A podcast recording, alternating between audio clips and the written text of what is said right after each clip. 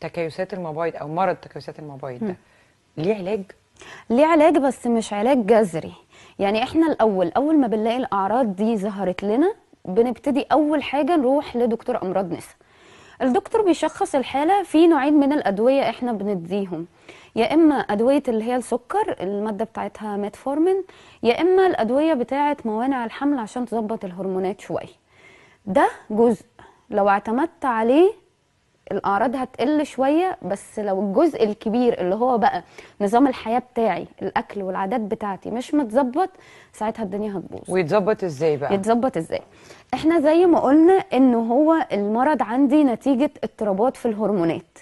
عندي 3 هرمونات مهمين قوي هم اللي بيأثروا في الموضوع. هرمون الانسولين اللي احنا اتكلمنا عنه، عندي هرمون تاني اسمه كورتيزول.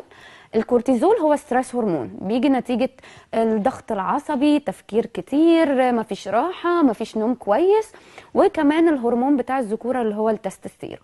فاحنا عشان نظبط ال3 هرمونات دول هنتكلم الأول عن الأكل، في حاجات المفروض إن احنا نعملها وحاجات إن احنا نبعد عنها. هي إيه بقى؟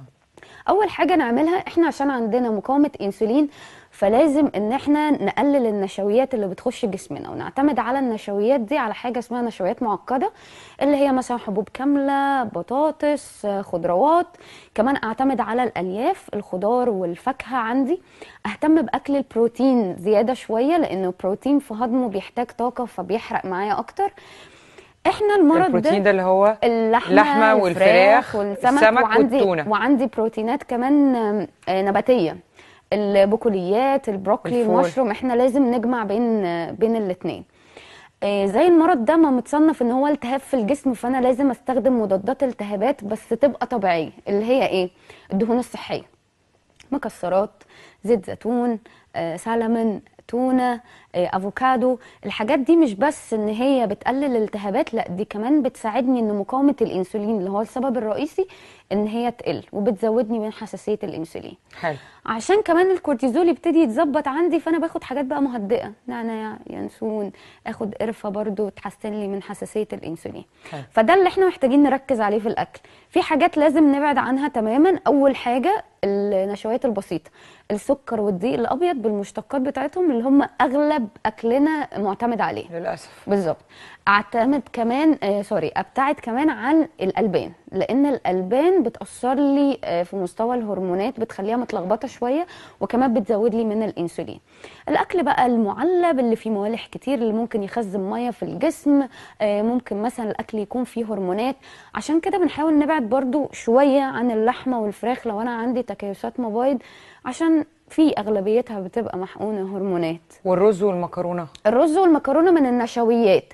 المكرونه اللي معموله بدقيق ابيض من نشويات بسيطه اللي احنا عايزين نبعد عنها. ودلوقتي في مكرونات بتتعمل من دقيق قمح كامل ودقيق شوفان، فدي ممكن ان احنا نستخدمها عادي. والرز، الرز عادي الحبه الكامله اقدر استخدمها، مفيش اي مشكله خالص. اقدر استخدم عيش اسمر بس بحبوب كامله، اقدر استخدم بطاطا، بقوليات، فول. طب احنا كده غطينا الاكل، لسه فاضل لنا العادات. اتفضل. لان دي مهمه جدا. اول حاجه محتاج ابتدي بيها هي الرياضه.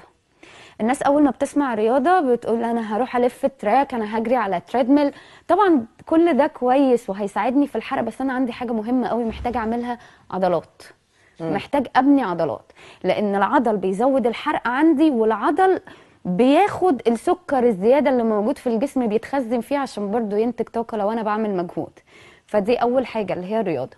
النوم عشان يقلل مستوى الكورتيزول اللي بيزيد، لازم ان انا اخد كفايتي في النوم، انام في الوقت بتاع بالليل 6 ساعات كاملين. ولان كمان بينام 6 ولا 8؟ من 6 ل 8، بس ما حدش فينا دلوقتي بينام 8 يعني. ما الضغط بقى والشغل اللي احنا بنشتغله والحياه السريعه اللي احنا فيها ما بنقدرش ننام لحد 8 يعني. فبس المينيمم بتاعي ان هم 6. تمام. محتاج اشرب ميه كويس، لان هي هتساعدني على الحرق، هتساعدني ان انا ازود العضلات، هتساعدني في التحكم في الشهيه بتاعتي، وكمان هتساعدني ان انا ما يجيليش جفاف. لما هيجيلي جفاف ضغط دمي مش هيبقى متظبط، وده هيأثر على مستوى السكر في دمي برضه.